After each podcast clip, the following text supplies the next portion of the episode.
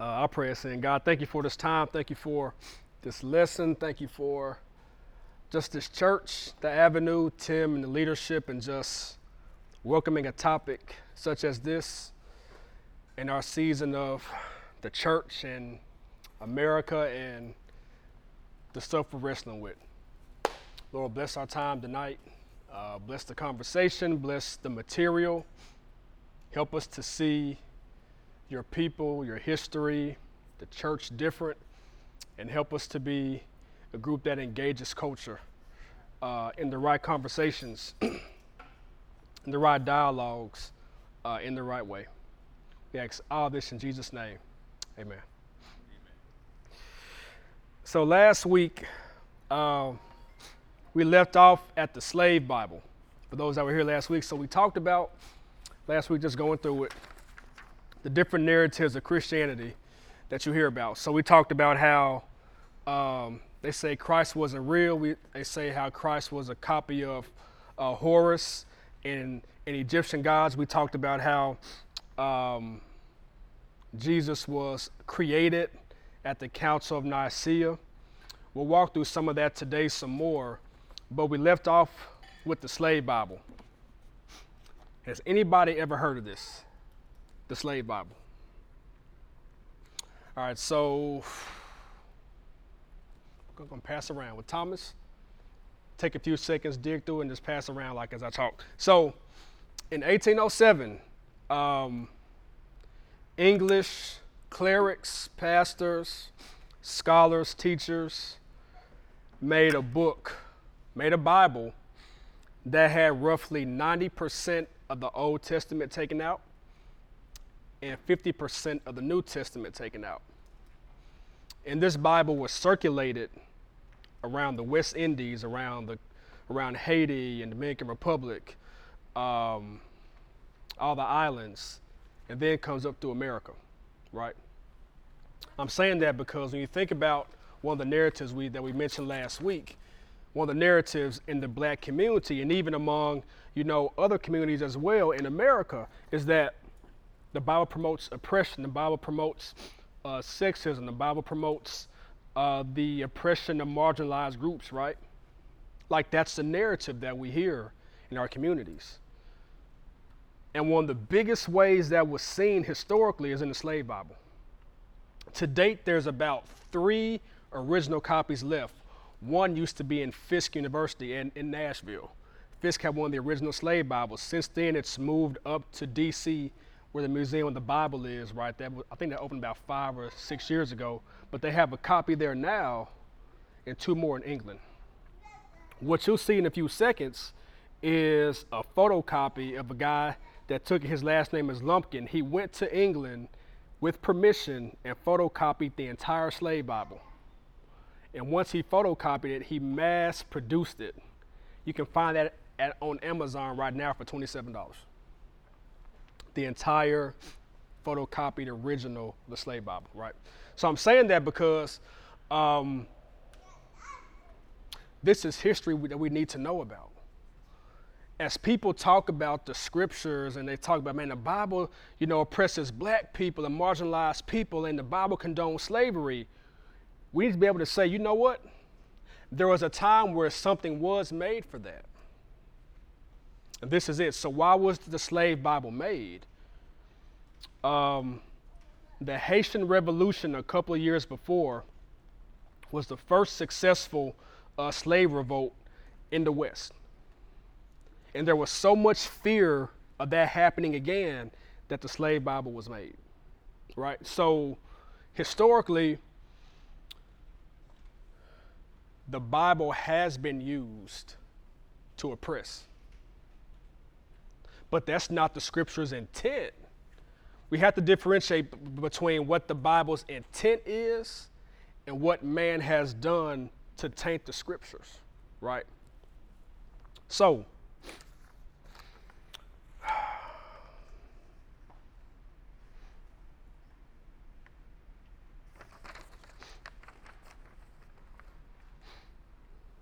What do y'all think about that? What do y'all think about the fact that so much time and effort was put into making a text like that.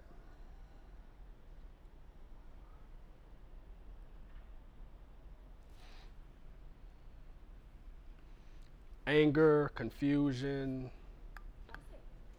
Okay.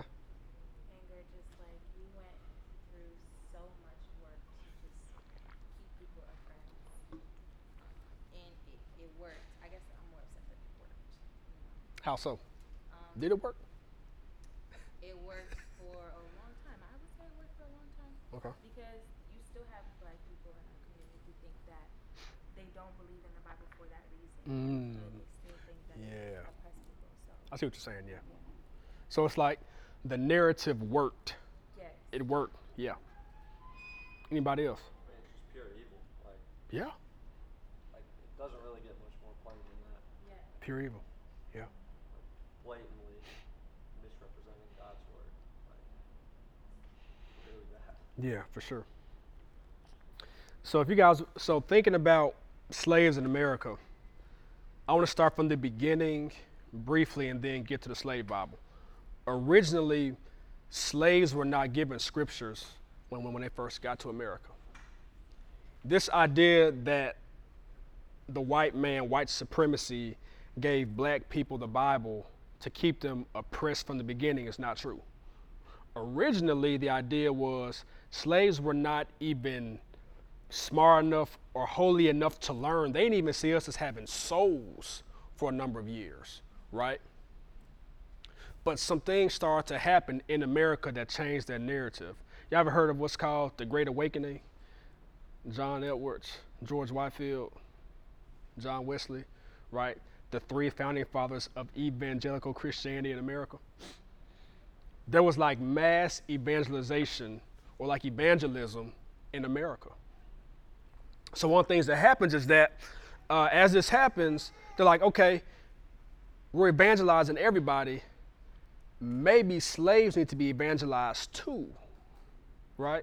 So as that idea is happening, now you start getting the idea of, okay, how do we do this in a way that still maintains control? So, so like systematically, this conversation was already going on. But what broke the camel's back was the Haitian Revolution. And then once that happened, now the slave Bible comes into effect, right? And so, as we move on from this and into today's conversation, when someone says, hey, your Bible, your book talks about oppression, we need to be honest and say, you know what, you're right historically, there was a time where men perverted the scriptures. They tainted the scriptures, but we have to be able to say how and why. There was a slave Bible made, but it's not the entire Bible. It's not. Um, y'all be honest. This to walk through the scriptures and talk about slavery, why the Bible talks about slavery, why the Bible condones slavery, it's probably a two hour conversation. I will not do it justice to talk about it right now, but I will say this slavery in the Bible, and this is where we have to kind of think about where we kind of insert our own ideas into slavery into actual historical context, right? Biblical slavery was not the same as our slavery. If you look at biblical times, uh, Old Testament, even New Testament, once Rome comes on the scene, a lot of people would sell themselves as slaves. And here's why they realized that for us men in here, back in that time, if I realized that I couldn't take care of myself, if I realized that I couldn't take care of my family, if I realized that I had trouble providing, then I would sell, then I could sell myself to somebody as an indentured servant and work under them with the promise that they would take care of my family, right? So biblical slavery, ancient slavery, wasn't always forced slavery. A lot of times it was offered slavery, and we'll talk about that next week as we talk about the black Hebrew Israelites and how they twist Deuteronomy 28, right? But with this, but with that concept, it wasn't always forced slavery. It was, man, you know what? I'm going to give myself to somebody so they can take care of me. So in the Old Testament, when you see all these laws about slavery and, and, and, and about how, and about how to treat slaves, we think, okay, Is Moses, is God condoning this? They're not. But what the Bible does speak to is the reality of is that people will do this to one another. They will sell themselves to other people for charity and for protection and to be taken care of. But as this happens, I have a law that says, do them no harm. I have a law that says, be just. I have a law that says, uh, you were once slaves in Egypt, Israelites. Therefore, don't oppress the foreigner and the slave that's under you, right? So there's laws because here's what the Bible does speak to. The, the Bible is not blind to human sin. It's not blind to systemic injustice. And so as God gives these laws, knowing history and knowing how people will do it, I can't tell Jamonte, hey man, don't sell yourself to me. I can't say that. If he says, if he, if he, if he comes to me and says, hey George, I need help. Here's my service for 15 years to take care of my family. I can't turn him away, especially if he knows he needs that. But if I take him under me as a servant, as a slave, as an Israelite, now God's law comes into effect with me and it says, do this brother no harm. Right? And so it's not what we think in terms of they mass and like a mass systemic process uprooted black people onto a ship and took them to America. It was not like that, especially in ancient Israel. Now, when we get to the New Testament in Rome, y'all promise I did not mean to spend this, spend this, spend this much time on this. I didn't, but I know we just have to talk about it because it's a real conversation. So, New Testament, Rome is on the scene, and most of the Roman culture was slaves.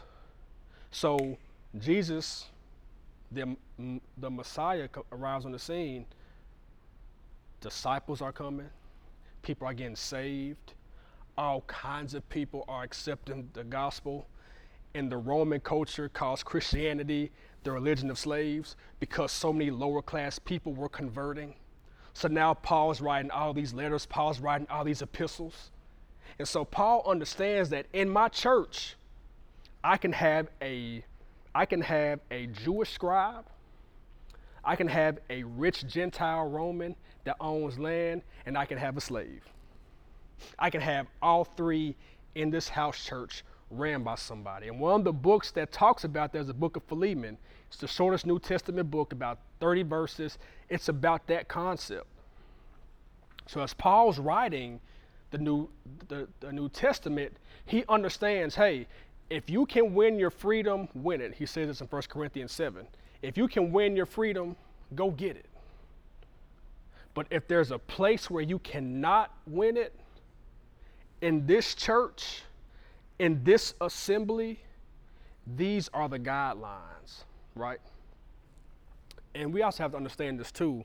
And this is where, as Americans, we can't insert our privilege into a text. In America, we have freedom of speech. That is uncommon in human history. Y'all realize how uncommon that is to protest outside your government like we do? in human history, that was not happening at all. Rome, Greece, other parts of Islam, other parts of the world, if you did that, they're coming at you and they're killing you, imprisoning you, or torturing you. So in ancient Rome, if Paul says to all slaves that volunteered and didn't volunteer, hey, bruh, protest. You know what's going to happen? You know what's going to happen? Death to everybody. Death to everybody. But what Paul does historically is Paul sets the stage for what we have today. And this is where we're going with that. So I'm a pin it after this, and then we'll jump into black church history in Africa. So, so what Paul sets the stage for is, is, is what Tom Holland says in his book Dominion. Tom Holland is an atheist historian, a war winning historian. I would probably say agnostic now because he has so much respect for the Christian faith. But what he writes is this Tom Holland says that if you look at the West, Europe, America, parts of the world where we are so pro life driven, right? We fight for the poor. Like even unbelievers in Europe and America and like other places fight for the poor. They're fighting for women. They're fighting for children. Like they're fighting, they're fighting for all these groups. Tom Holland says this I can trace that back to Christianity.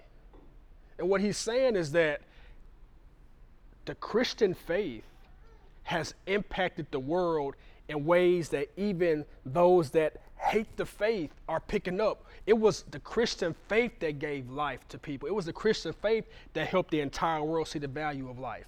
It was no other faith, right? And so if you think about even ancient Rome, they were killing kids. They were you had a number of sex slaves. Women couldn't do a lot in Roman society. In fact, he was like, if I look at pagan European society, the unbelievers, the Christians gave morality. And for 2,000 years, despite hiccups in history, right, it was us that gave us, it was the writings of Paul that gave us the morality that we have today in America, in Europe, and other places. No other place. And so as we think about the impact of the Christian faith, as we think about does the Bible talk about oppression? Does the Bible promote oppression? How can that happen when it was the Christian faith that sets the seed for our morality today in life? So here's the apologetic for those that champion pro life, for those that champion justice, for those that champion all these things. Ask, where'd you get that from?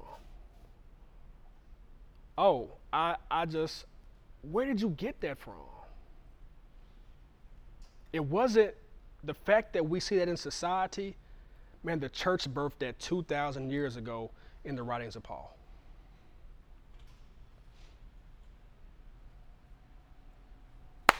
Take five. Feel free to ask questions. or feel free to disagree. Let's talk about that if you want to.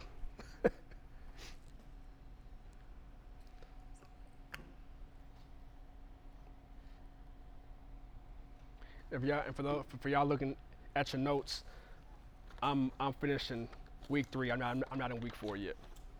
I'm finishing up because last week we ran out of time. So you're saying American slavery did not look the same as like Roman slavery? Mm-mm, not at all. In Rome, you had a combination of. Uh, have y'all seen Gladiator, the movie? Have y'all heard of it? Right. So Rome had a, had gladiators. A lot of times, they were slaves that were prisoners of war. So you had slaves that were prisoners of war. You had slaves of those that sold themselves. You had slaves of those that um, that were indentured. In fact, most of the society was considered slave in, a slave in Rome. But it was levels of degrees. You had the worst of the worst, where they were abused all the time by their slave masters in all kinds of ways. I'm not going to get graphic with it.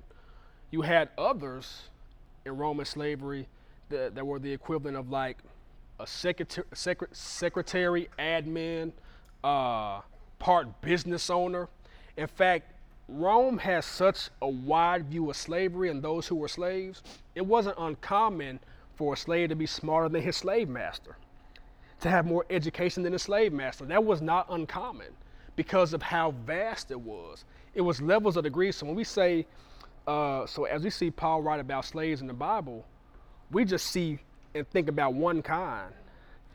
It could have been a, a sister that ran her master's estate, and he was on the other side of Rome. And she's like, man, I got it good, bro. Compared to some of y'all, I own all this, second to him, and he ain't messing with me. You know, so like those, like that's the idea. Now that wasn't everybody, but it was levels of degrees to that.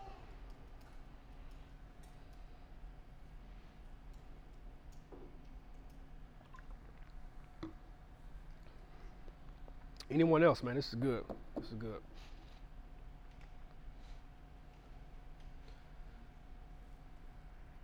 Are y'all's minds spinning right now? Everyone, every, everyone's like, "Whoa!"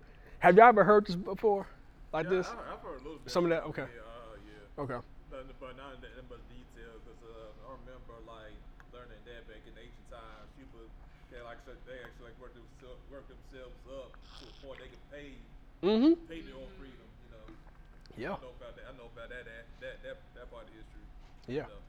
And they were saying like the difference between that slavery and, and the African slavery was like with African slavery, you were just slave could buy your way, you buy your freedom. You were born a slave. Yeah. That's like the main difference. You know. Yeah. Yeah. Chattel slavery versus indentured servitude. And next week, again, I promise you, we'll dive into that more in, in more depth as we talk about the Black Hebrew Israelites and their doctrine and what they believe about slavery. It's gonna be good next week, but I'm gonna say that for some more. Javante, like, yeah, I'm ready for that. All right. Anybody else?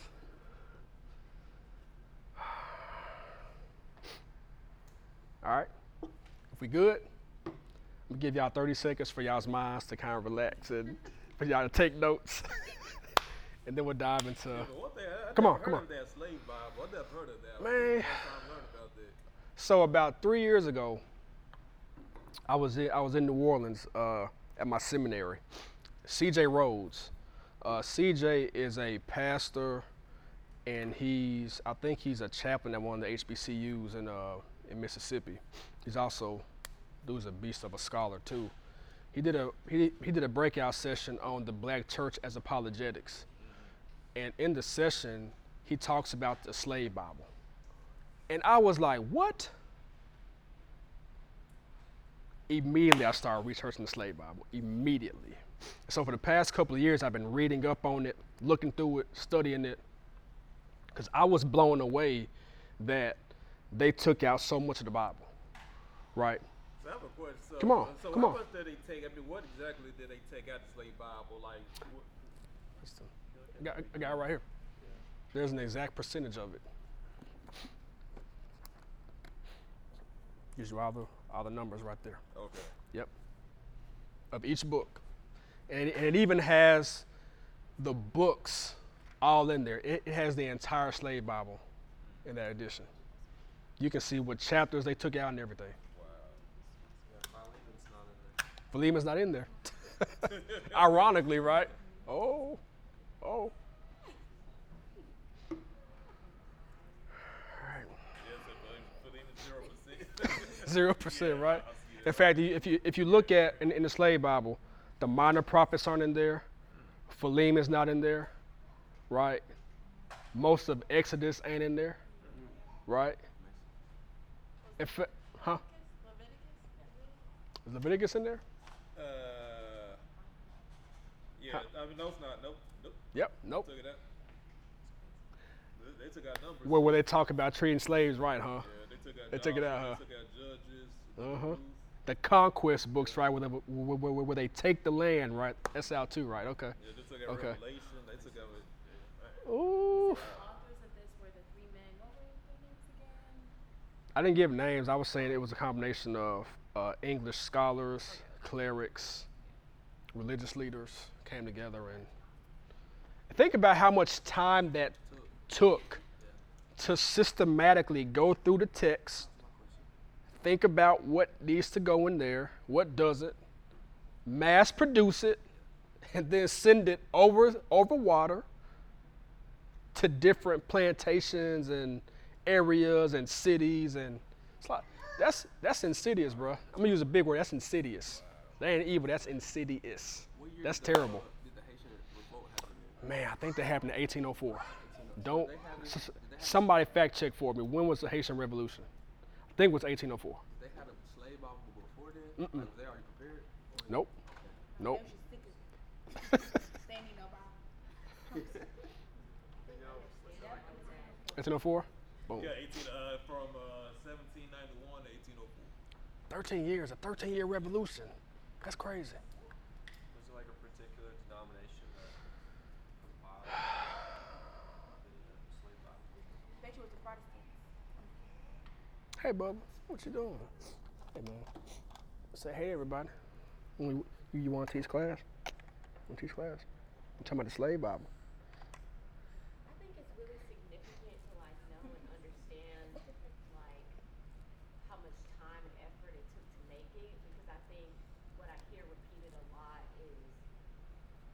try to like downgrade it, they'll say, "Oh, a mistake in the past, a mistake in that's like premeditated. They woke up every single day with this as the goal and mission. Yeah. It's not a mistake." Yeah. Um, think about too, uh, Deja. When we had starting with Trayvon Martin 2011, when we started to see like this new generation of activists, Black Lives Matter, you know, rise up right. And we saw these these these young black Americans being shot, regardless of what crime they committed, right? Or what you think crime was committed, keyword you thought, right? Innocent until proven guilty, right? Like that's what the law says, innocent until proven guilty. So you can't shoot nobody unless there is a case in a trial that proves you are that, right? So regardless, there should there should not be any death prior to your trial. That's all I'm trying to say. You should have your day in court, right? All that to say, y'all, in such a tense conversation, he just laughing. I just, I just love it. I just love it. So all that to say, as that was happening, and we saw us, people of color, and some of our white brothers and sisters protesting with us in the church about this, you heard a lot of white Christians say, hey, bruh, just preach the gospel. Leave social justice out of this. Every time I hear that, you know what I think about? That's what the slave Bible was. I'm going to give you Jesus, but leave justice out of it. So that is an ideology. That is a demonic stronghold, I'll say it, that has reverberated over time. This is not an accident. And I'll be honest, I would even say some of my white brothers and sisters don't even understand that. So if you notice, um, last year I wrote two pieces on this for the Jude 3 project. And I said that I was like, whenever you tell an oppressor, like an oppressed group in your assembly as a church, to leave their desires for justice at the door and just, and just embrace and just embrace Jesus, that is a slave Bible ideology.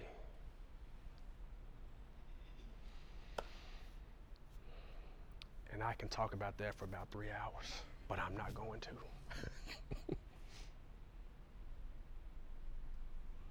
Man, when Paul tells us, um, I love that boy laugh. When Paul says that he made Jesus, who did not know sin, to be sin for us, so that in him we might become the righteousness of God. That word righteousness is also synonymous with the word justice in, in the Greek language. It's similar righteousness and justice.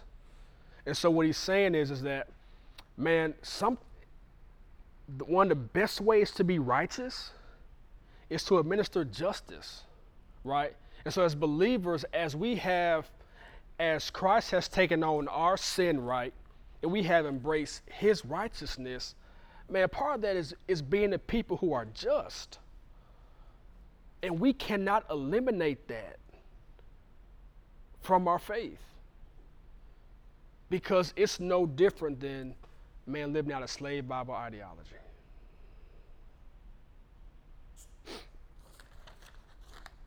All right. All right, moving on to African church history. Um, icebreaker. Now it's time for y'all to talk to each other. I'm done talking for right now. Here's the icebreaker um, for today. Y'all talk to each other.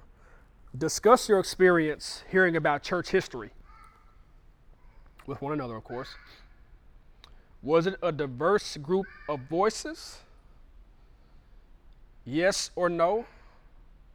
And if it was a diverse group of voices, talk about what you learned. This could be a very short, a very long conversation. but y'all talk to each other for, for a couple seconds. Come on. It, it was just like I know like a little bit about this, like the early church history, like who's it, Saint Augustine, Uh-huh. people like that, and it's it's like it's a, hard- it's like they don't really teach. I know like in the- in the grand scheme of things, color, but you know I'm just saying that they don't really teach you that a lot of these people, the past of people of color of black people, and this is it's kind of like I just recently found out about this like a couple years ago.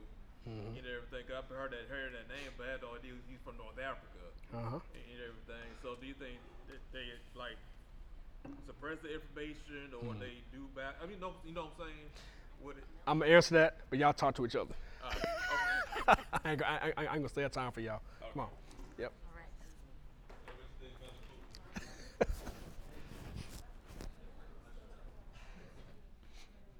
Hey, Bubba. What you doing? Say your name. He has. That's so funny. That's so funny. Just back inside. Just, just wanted to come out for a second.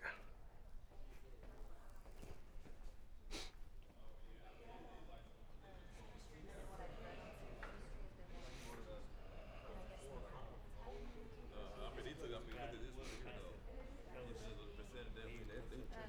Like these groups, it's like we had, you know, you like totally took it out. And I will have a short quiz toward the end. Actually, I'm going to have a, a little friendly competition. Whoever answers the question correctly gets a free copy of How Africa Shaped the Christian Mind, written by Thomas C. Oden. So, y'all pay, y'all pay attention.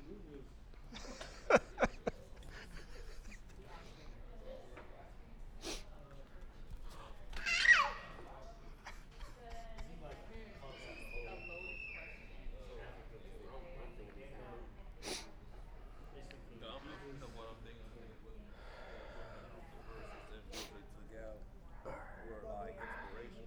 That's what I'm thinking. 'cause they think about it, they took out songs. Songs was very inspirational. You know what I'm saying? Throw this away. Some things that they didn't want the slaves to have over, you know what I'm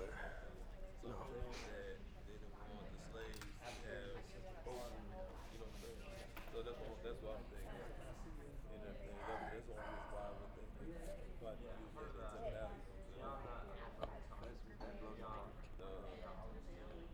And the revolt wasn't that long ago. That also my mind. What was it?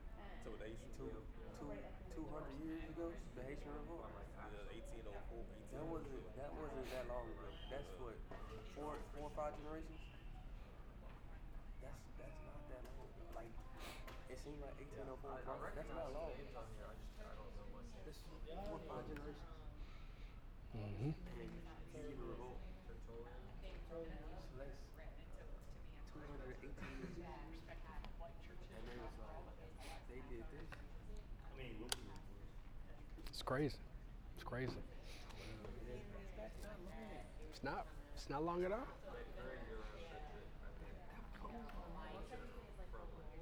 Yeah.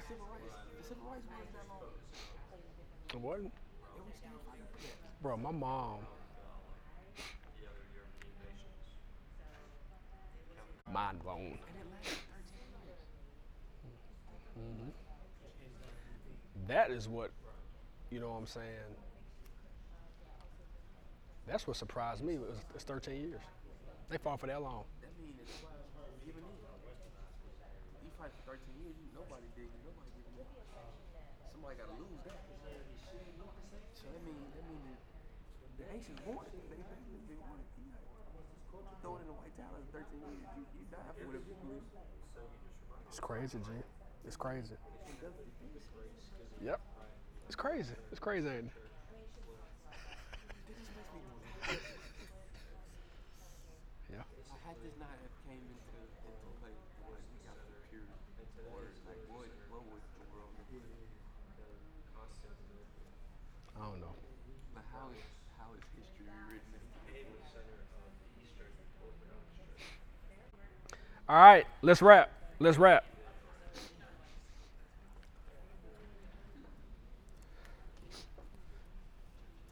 quick question. Are y'all enjoying this? Y'all enjoying this? Okay, okay. Cause, cause I'm saying y'all like, I can, I can tell y'all just thinking like, oh my God, oh my God. So I'm glad y'all enjoying it. But yeah, talk to me. What y'all discuss amongst each other? Uh, we were just talking about the uh, the chapters they took at, at the slave Bible. so I was just flipping through it. It, it, the first chapter. He still can't get over. Like, this No, is I just, I was just flipping through it. It's like they didn't start. They didn't start with Exodus one. They started Exodus. The first book of Exodus. Was, they started Exodus chapter nineteen. 19. They skipped the whole first eighteen chapters. But the whole to 18 chapters. Thinking nobody was gonna know this. Yeah. That's. Yeah, it's crazy. But it makes sense though, like they took advantage of the fact that slaves couldn't read, so it's like, all right, boom, you start there. No Mhm. one's ever gonna question you. hmm Yeah. Hmm. It's sobering, ain't it? Yeah. This is like, yeah, like, it's it's it's some dark stuff, man. It's some dark stuff. Like someone read Romans, like someone read the books that are missing and like missed justice in like Yes. missed like you know like like they missed I can't think of the verse off but um like one nation or, or the all people all nations like they missed like they missed that like you read that and was like oh, you kept you know what I'm saying like Yes. it's like someone had to read each part of the Bible to know what to take out. So you Yes. read over like how how crazy like sin and demonic Man. what Woo. has that hold. Like Stronghold, man. Stronghold. To the point of like you So- miss justice. Like, Carly, can I say something to you? Can, can I say something to you? Yeah, Yes, yeah. And you're like, oh no, we can keep Yeah. like, oh we gotta take this out. This is gonna mess up some- like Right. So So I, I want y'all to to to kind of grab hold to to this concept. I know over the past couple of weeks I've been talking about a lot of a lot of historical facts, right? A lot of facts, a lot of information. But catch what she just said. The spiritual stronghold, man, that is on that is that is that is on your mind that is making you create stuff like a slave Bible, that's making you believe these false things about Jesus, right? The demonic forces at play here. I was talking to Jamonte and, and David, but this is where, in the midst of a slave Bible and all this stuff, I marvel at the Spirit of God. How our ancestors could get what they had for a lot of them. This is what they had. And for most of them, they still knew something wasn't right. They still knew something was not right. The fact that they wrote all these Negro spirituals about freedom and going home and I'm on my way, right? They could write that, and a lot of them, that's all they had was pieces and fragments. And I was telling these guys, man, it's amazing how the how how the Spirit of God and just what little of the word that we have can fill in the gaps that our natural mind can't. And that's the supernatural power of the gospel. That's the supernatural power of God's word. So even today, in the midst of my life, in my storms, I can just take a scripture, and the scripture can speak to my situation. And one scripture can carry me through an entire season of my life with just that. God's word is powerful, y'all. It is supernatural. it's living. It's living, man. It's active. Come on. Come on. Ain't that what the good book says? Living active. The word Paul uses in Ephesians for that is the word rhema. When he says the word of God, the sword of spirit, which is the word of God, he uses the word rhema for the word of God, not logos. He uses the word rhema. And he's talking about rhema in context of spiritual warfare, and rhema is the specific word. It's not the totality of the word.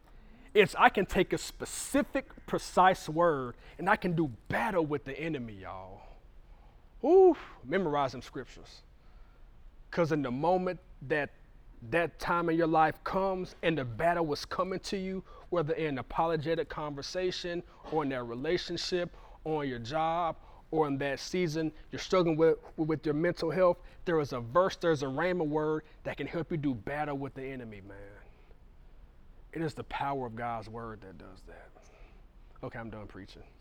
All right. Y'all, uh, anyone else before I dive into Yeah, I just noticed that it Ruth was slave Bible. They took out the whole book of Psalms. and I'm like, I mean, just like just said, That's I- I think- crazy. I think it's because they don't want to give the slaves inspiration. I mean, this just my I, that's, that's one thing. It's like this is the most inspirational books of, of the Bible verses they took Man. out. And I don't know what they made. Is of it. Job in there? Check check Uh, for me. me see. Uh, See see I a don't Job know. in there. me check that. It's it's not. Jamonte like it. It ain't G. It ain't. It ain't. Maybe just chapter one. Chapter one. Yeah. Or maybe the verse about curse God and Oh yeah, Job was in there, but they took out uh, 14 percent. 14 they took they took out 14 percent of Job. No, fourteen percent of Job is left in there. Oh, left in there. Okay. Dang. They left the curse God and God. But the prince of tongues. Oh my goodness. And Job, have y'all ever read through Job? Like, have y'all ever read through the book of Job? Like, like there's actually parts in there about slavery, like that he talks about, and he actually gives like a context to slavery in that time. And so a lot of scholars think Job is like pre-Abraham. So this is like early, early biblical history. Like like books, right? Like, Yeah. Uh huh. I heard that was the first. So if, if you look at like chronological Bible history, between Genesis 11 and 12, Job takes place. And then right after Job takes place, like the entire story of Job, then Abraham's story picks up where like, where like God calls him. And so Job kind of gives a picture, if we're going by that chronologically, of how God dealt with humanity prior to Abraham. Fascinating book. Fascinating book. Read through it and study it next time y'all do that. It's amazing. All right. Um, okay. I'm, oh God, can I do this in 20 minutes? I think I can. Okay. I'm, I'm, I'm, I'm gonna try to. Okay. All right. So today's lesson, finish, finishing off last week, today's lesson is supposed to be on, uh, what would I call this? Uh, African, the African and black presence in church history. So, uh, I start out with the verse on top as y'all see it. Uh, I'm surprised I left out the quotations, but this is Acts 13. This is Acts 13, verses 1 through 3. And it says, Now the church at Antioch, there were prophets and teachers Barnabas, uh, Sim- Sim- Simeon called Niger. Why is he called Niger? He's a dark skinned man. He's, he's sub Saharan. He's a dark skinned brother. He's not Jewish. Uh, Lucius of Cyrene, brother from Cyrene, Africa. Uh, Manaen, who, who, had, who had been brought up with Herod the Tetrarch. Hold up. King Herod, the dude that was against John the Baptist and Jesus, he's in this junk too. Oh, snap, we got a whole crew. All right. And Saul, who was Paul. While they were worshiping the Lord and fasting, the Holy Spirit said, Set apart for me Barnabas and Saul, also called Paul, for the work to which I called them. So after they fasted and prayed, they placed their hands on them and sent them off. If anybody ever says to you, Christianity and black people don't mix, this verse right here can stop them for two reasons. First reason, the church of Antioch was the first, was one was was the first uh, majority non-Jewish church in, in church history. Some scholars will also tell you that the church of Antioch was also Paul's home church, based on what a home church does for you, sends you out, supports you, right? So a lot of people think this was Paul's home church, Antioch. It's a majority Gentile church. It's also the place where we are first called Christians. This is in Acts 11, Church of Antioch. So we were first called Christians in a Gentile church where you had dark skinned people, non Jewish people in it, right? From Africa in the group, right?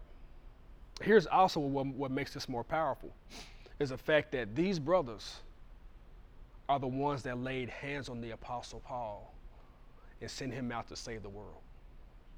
Not save the world, but send him out on a, on a, on a missionary journey, a series of them that would change the world. Dark skinned people were laying hands on the great apostle Paul, fasting with him, praying with him, and said, Go forth and be all God called you to be. That's an apologetic for you. That's in Scripture. That cannot be changed. Remember that. So I want to start today's lesson an hour later with that verse. If you hear nothing else today with that, lead the scripture with you. It's Acts 13, verses 1 through 3. And if you want to figure out where they're first called Christians at, it's in Acts 11. Right? It's in Acts 11. So, man, quickly. All right. So, how does Africa come into come to play in church history? Last week I talked about Josephus, right, and how he writes about um, Jewish history, and he writes about how he saw during his time Jerusalem being destroyed by Vespasian, the Roman emperor, right? Things to figure out during this time. The Rome, the Romans saw Christians as like a Jewish sect, right? They're Jews, but they with this weird stuff, so we just gonna lump them in together. The Jews are like, nah, bro, we ain't with them. Like, stop putting me with these folks. They crazy. We good. Vespasian is tired of Jewish revolts at this time. So, as Jesus predicted in the Gospels before he be, be, before he goes to the cross, he predicts that Rome would be destroyed, and it happens in AD 70. So something happens. Jews, Christians, everyone leaves Rome. And for the first time in, in world history, in Christian history, church history, Christians are officially, theologically, and physically separated from, from Israel. It has to stand on its own. No longer tied to a synagogue, no longer tied to the Jewish name and the Jewish in the Jewish space, capacity, proximity, they're gone. Many have fled to Africa. And this is where you start to see the first Christian nations, the first first set of, of, uh, of, uh, of African scholars rise up. You start seeing guys like Origen, uh, Tertullian, who was our first guy on the list. Third century. Tertullian is African church father, and he is the first person to give us what we call Trinity for the Godhead. He's the first person. Because the thing is that Tertullian during this time is in this debate with this guy named named Praxeas, and Praxeas is saying this. He's saying, "Man, like there's no Trinity. Like there's only one God, so it can't be. We're like we, we don't worship three gods, it's one God. So God was the Father. He became the Son. He died. Then he became the Holy Spirit. So he chops the Godhead up and says, like, they became, like, God became this, he became this, he became this, right? And like, oh, whoa, G, you messing up the scriptures. Like, this is heresy. Like, they're three in one. They're the same in substance, but their function is different. They're three in one. And y'all are just like, man, I don't even know how to explain that. Guess what? It's such a it's such a crazy concept. But if you really think about it, Praxeas and Tertullian, if the Godhead is one person that became these things, man, Christianity actually falls apart. It is imperative that the Christian faith hangs on the Trinity. Here's why.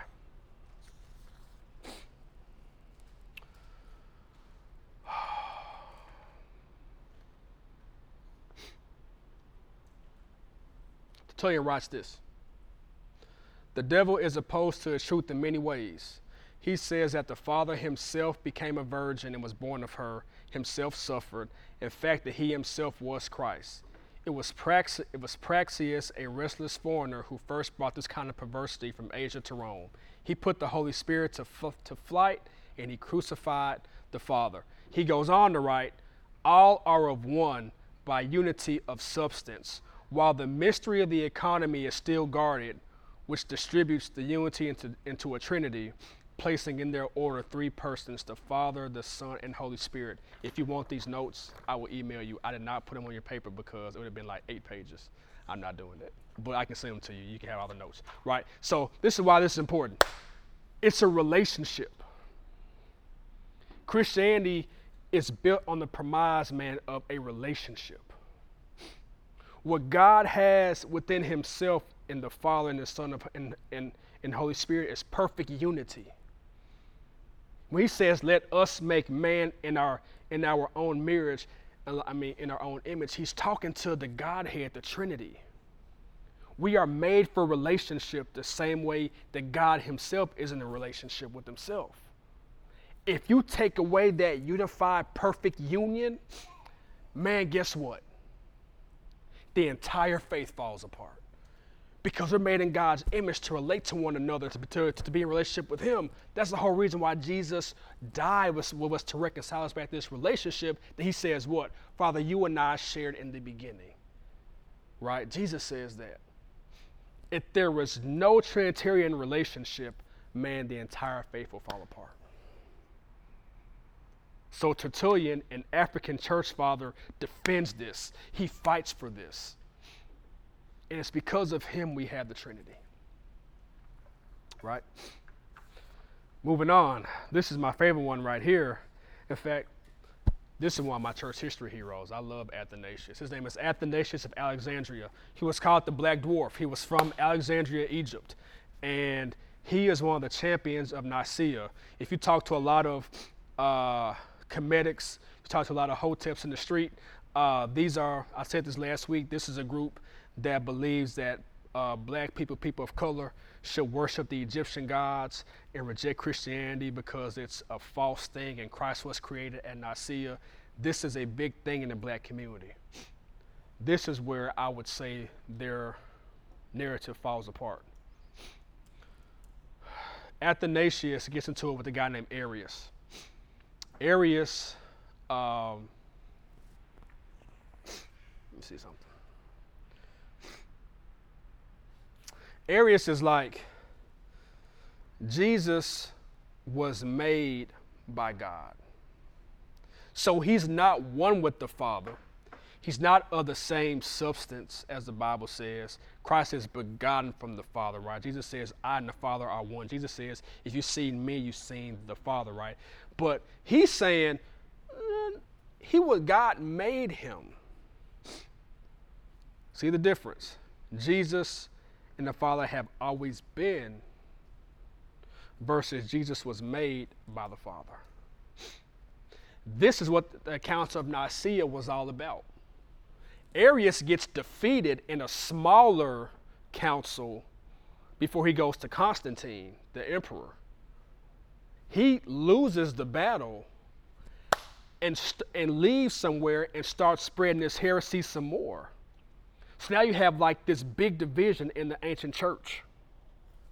You have the Alexandrian school, Athanasius and like his crew that are for like the, the scriptures. And Arius' crew was like, nah, G, Christ was made. He's not from God. Now we have a big fight theologically, not throwing bows, theologically. So Constantine's like, I don't care what y'all decide. Y'all gonna figure this out. So at the Council of Nicaea, Athanasius vigorously defends the Christian faith, so much so to where Arius is exiled by Constantine. So he champions the Christian faith. Also, what Athanasius does is he is the first person to give us our modern day New Testament. He was the first person to affirm our 27 books of the Bible, this African brother that defended the faith in so many ways, literally saved the Christian faith at the Council of Nicaea. If Arius wins at Nicaea, all of us are walking around thinking Jesus was made and he's not the Son of God. Well, he is the Son of God, but he's not God. He's similar to God. And if Christ isn't God, I have no salvation because he had to take a perfect man, a God man, to die on the cross. If he is made, if God, if he's the first created being, as, as, as Arius said, if he's the first created being and not God himself, there is no hope. Perfection is lost. But because Athanasius defended the faith, man, this belief that Jesus is God, same substance, not similar substance, one with the Father, it's because of him, man, we the Christian faith still holds true today in doctrine and orthodoxy. Athanasius. All right. Is this good, y'all? Is this good? Is this good? This is good? All right. All right. Okay.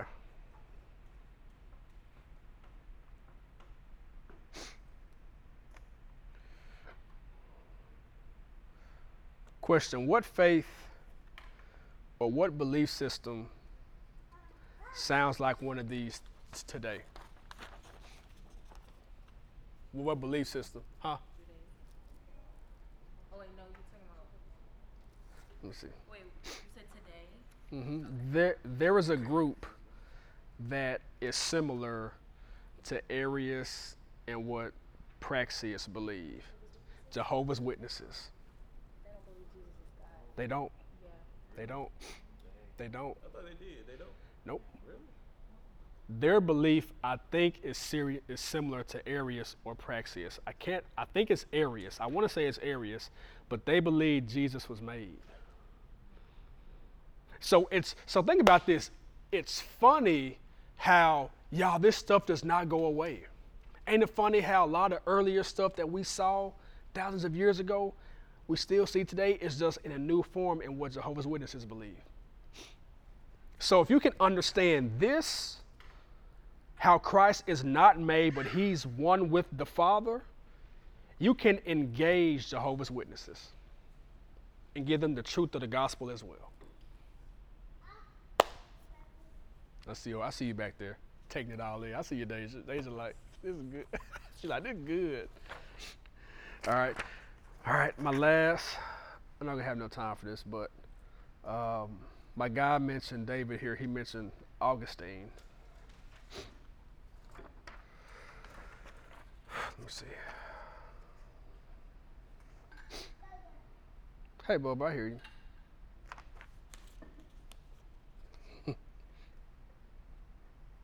All right. So, last one. Augustine. Man, one scholar said about Augustine that outside of Jesus and Paul, he's the most influential person in Christian history, Augustine. And he was North African. In fact, in one of his writings, he even calls himself and affirms his African identity as he's talking about um, one of his countrymen that was famous. So Augustine is famous. In fact, his views on sin, his views on God's grace, is what influenced Martin Luther and many other uh, European reformers. It was Augustine that influenced them the most. One of the things Augustine believed was um, he's engaging with this guy named Pelagius, and pretty much Pelagius believed this. He believed that um,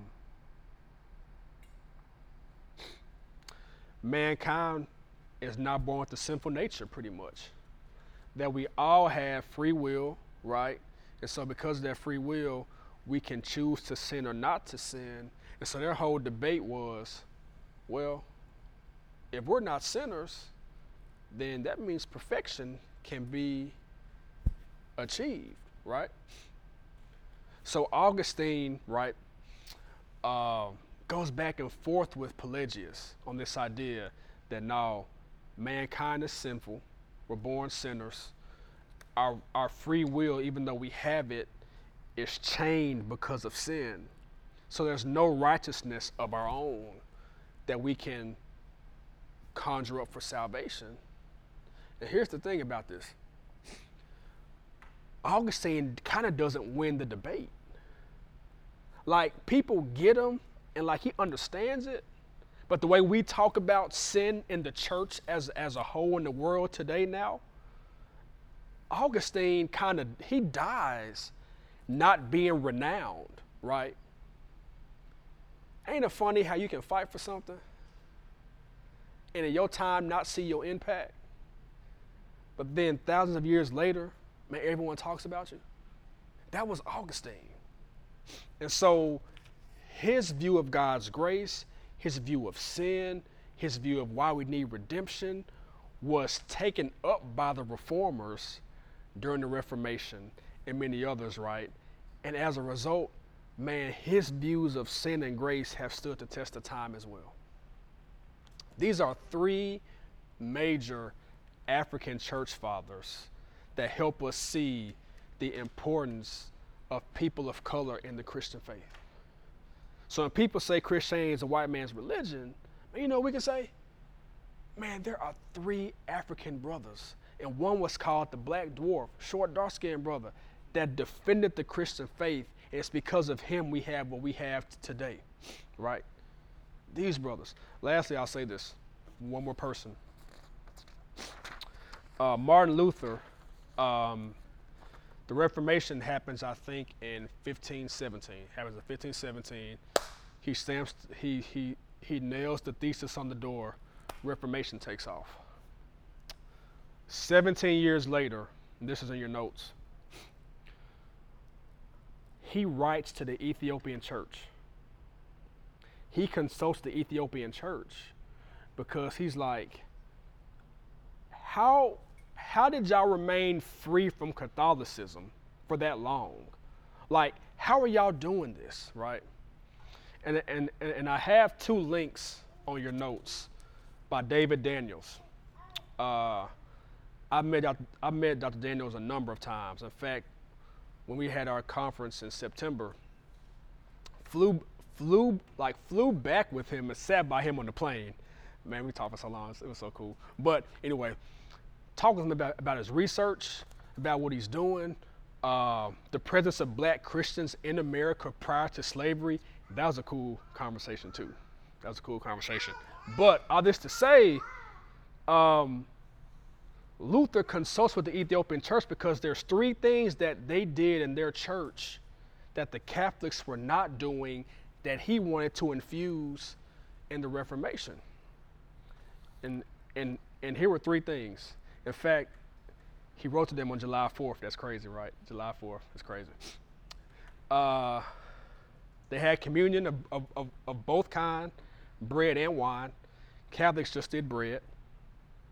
So he wanted to instill that. Uh, scripture in the people's common language. Remember, this is one, one issue that Martin Luther had with, with, with, the Catholic Church. Like the public didn't have access to the scriptures. Like that was one of the things about the Reformation that he wanted to do. And the Ethiopian church already had that. They had a Bible in the people's language. Again, the only Christian circle in the world that was not touched by Catholicism. And they had this. So communion of both bread and wine together and scripture in the people's language. The third thing was married clergy. The, the Ethiopians also didn't do indulgences to where uh, you could pay for dead loved ones' uh, penance and salvation. They didn't have that. They didn't have, um, what else did they have? Come on. Come on. huh? Yeah. Well, the pen, uh, the indulgence to like they paid for like penance, they used to, not anymore. They didn't do. I'm talking about at, at, at the time. The thing that led to the Reformation was stuff like that, paying the priest, paying bishops for dead loved ones to get them into heaven. Right, that was going on. And Luther's like, this is foolishness, right? Come on, talk to me. You can pay your way up in church ranking. Man, yeah. If you want to be higher in the clergy, the money can get you up. Come on. That's a corrupt system, bro. So that sparked reform.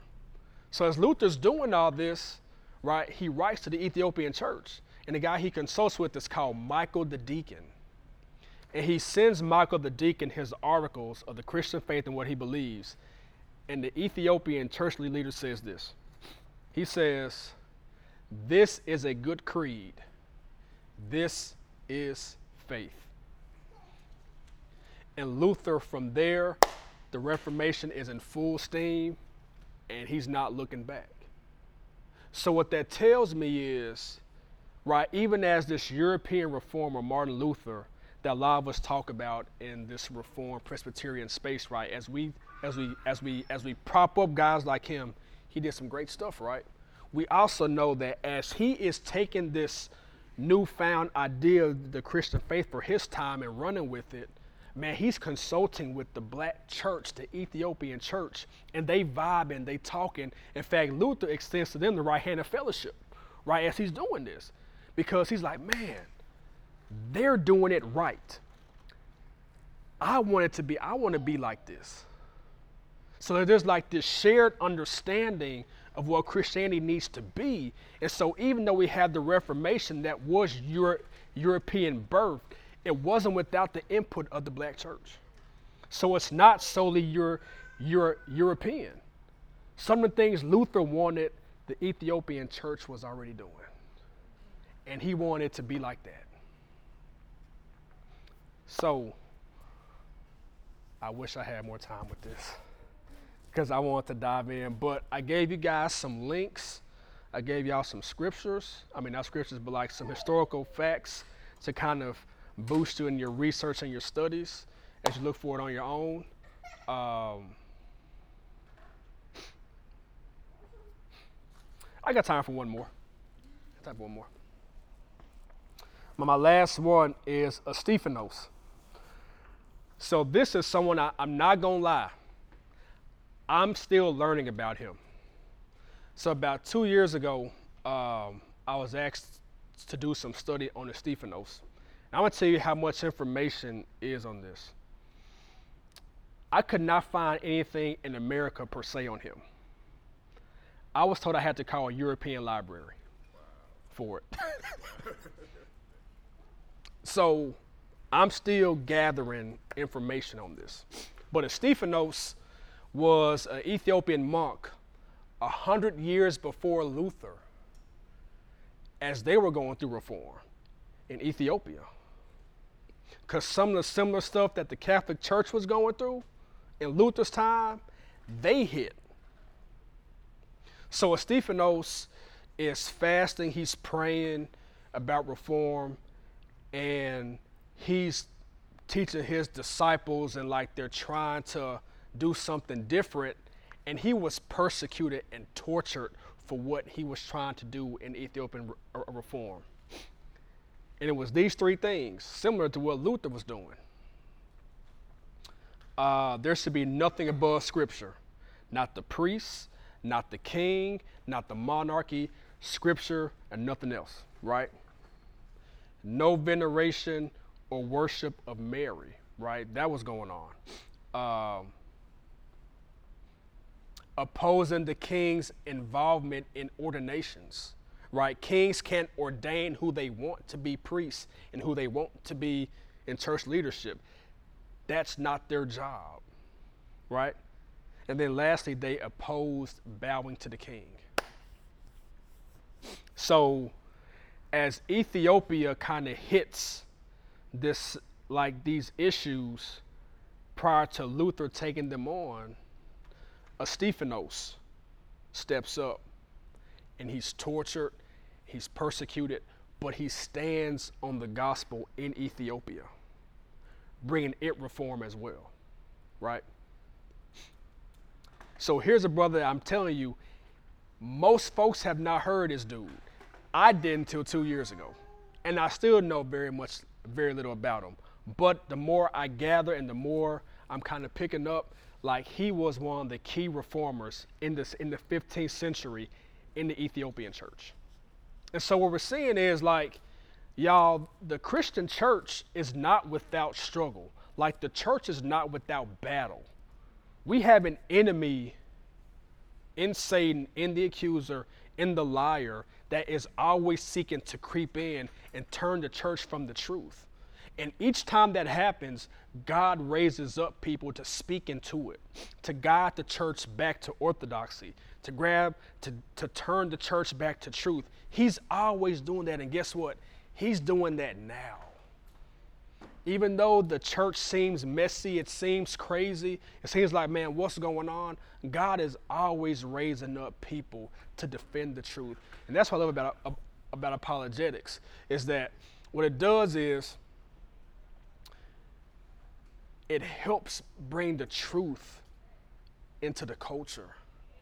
It helps to speak into the culture to give a defense for the Christian faith so people can see the true Jesus and the real God and the real gospel. Right? So, my hope is that, um, man, as, as we finish up over the next two weeks, man, y'all take this and, man, defend the truth, defend the gospel with love and like grace, of course but defend it, man. Be champions of truth, of the gospel. And next week we'll talk about the Black Hebrew Israelites exclusively. That's going to be a whole hour. And I'm even going to translate some Hebrew for you. We're going to dive into the Hebrew text next week. So y'all come ready. Bring, bring some calf. Oh yeah, yeah, yeah. Uh, yeah. Here we go, right here. Uh, let me pull from my questions. Make sure y'all was paying attention. I told y'all pay attention. Y'all thought I was crazy. Um, let me see.